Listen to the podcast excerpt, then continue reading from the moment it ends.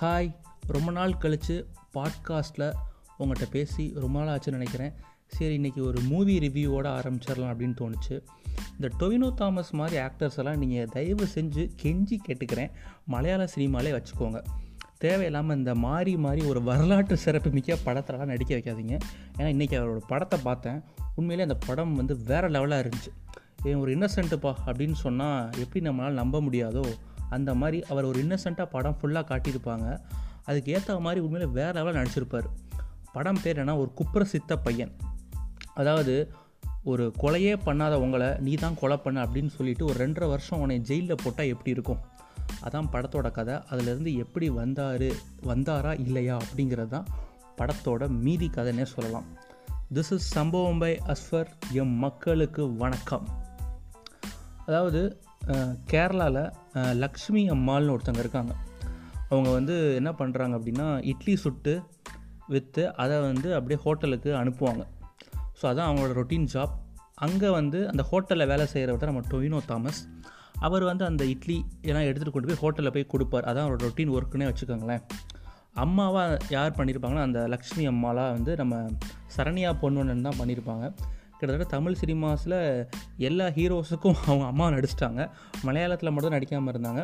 இங்கேயும் கிட்டத்தட்ட ஒரு அம்மா மாதிரி ஒரு ரோல் தான். அதாவது டொயினோ தாமஸ் வந்து ஒரு அனாதை. ஸோ வந்து இவங்களும் ஒரு டைவோர்ஸ் ஆனவங்க. அது மட்டும் இல்லாமல் குழந்தை யாரும் கிடையாது. ஸோ டொயினோ தாமஸ்க்கும் இவங்களுக்கும் உண்டான ஒரு அந்த உறவே சும்மா வேறு லெவலில் இருக்குன்னு சொல்லலாம். இவர் வந்து அவங்க அம்மா மாதிரி பார்த்துக்குவார் ரெண்டு பேரும் அப்படி தான் நல்லா பேசி பழகுவாங்க.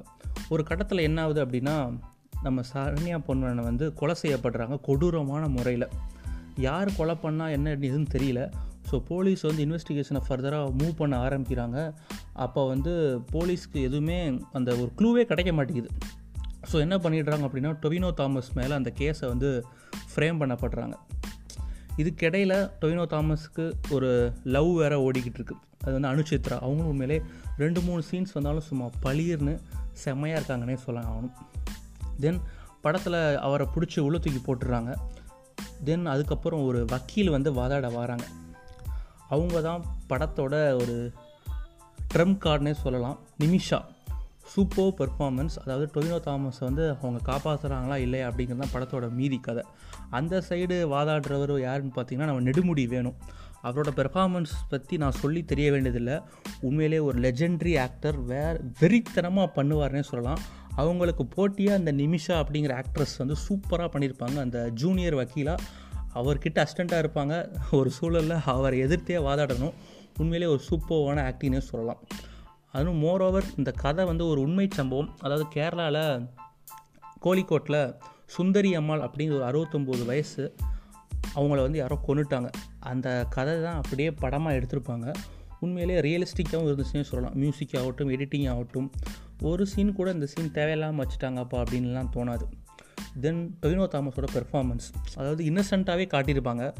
ஒரு படத்தோட செகண்ட் ஆஃப் மேலே ஒரு ஃபைட் வரும். அப்போ நமக்கே தோணும் ஆடுறா அவனை நல்லா ஆடுறா எப்பா இப்போயாவது அடிப்பா? அப்படிங்கிற மாதிரி நமக்கு ஒரு வெறி வரும்.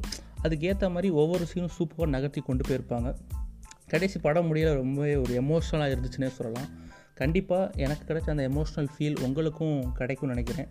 ஒரு தப்பே பண்ணாத ஒரு ஒருத்தரை வந்து நீங்கள் வந்து ரெண்டரை வருஷம் ஜெயிலில் வச்சுருந்தீங்கன்னா அதுக்கு என்ன அந்த ரெண்டரை வருஷம் வாழ்க்கை என்னாச்சு? அவர் எவ்வளவோ விதத்தில் அனுபவிச்சிருப்பார் அந்த வாழ்க்கையை. அதுக்கெலாம் கேள்வி பதிலே இல்லைன்னு தான் சொல்லணும். ஸோ ஒரு க்ரைம் இன்வெஸ்டிகேஷன் த்ரில்லர் அந்த கோர்ட் ரூம் ட்ராமாலாம் அவங்களுக்கு ரொம்ப பிடிக்கும் அப்படின்னா இந்த படத்தை நீங்கள் கண்டிப்பாக பார்க்கலாம். ஒரு குப்ரசித்த பையன். டூ தௌசண்ட் எயிட்டீன் ரிலீஸ் ஆயிடுச்சு. ஸோ மறக்காமல் இந்த படத்தை வாட்ச் பண்ணுங்கள் வேறு லெவலில்